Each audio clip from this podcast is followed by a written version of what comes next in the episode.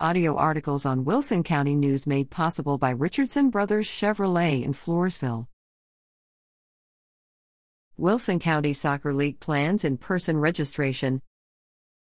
The Wilson County Soccer League will hold its in person registration for the fall 2022 season for boys and girls ages 3 to 13 years who reside in Floresville, Poth, La Vernia, Stockdale, Karnes City, and Adkins.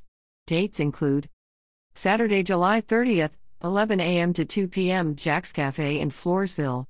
Saturday, August 6th, 11 a.m. to 2 p.m., The Den in La Vernia. Additionally, late registration will be offered on Saturday, August 13th, from 11 a.m. to 2 p.m. at Jack's Cafe, for an additional fee.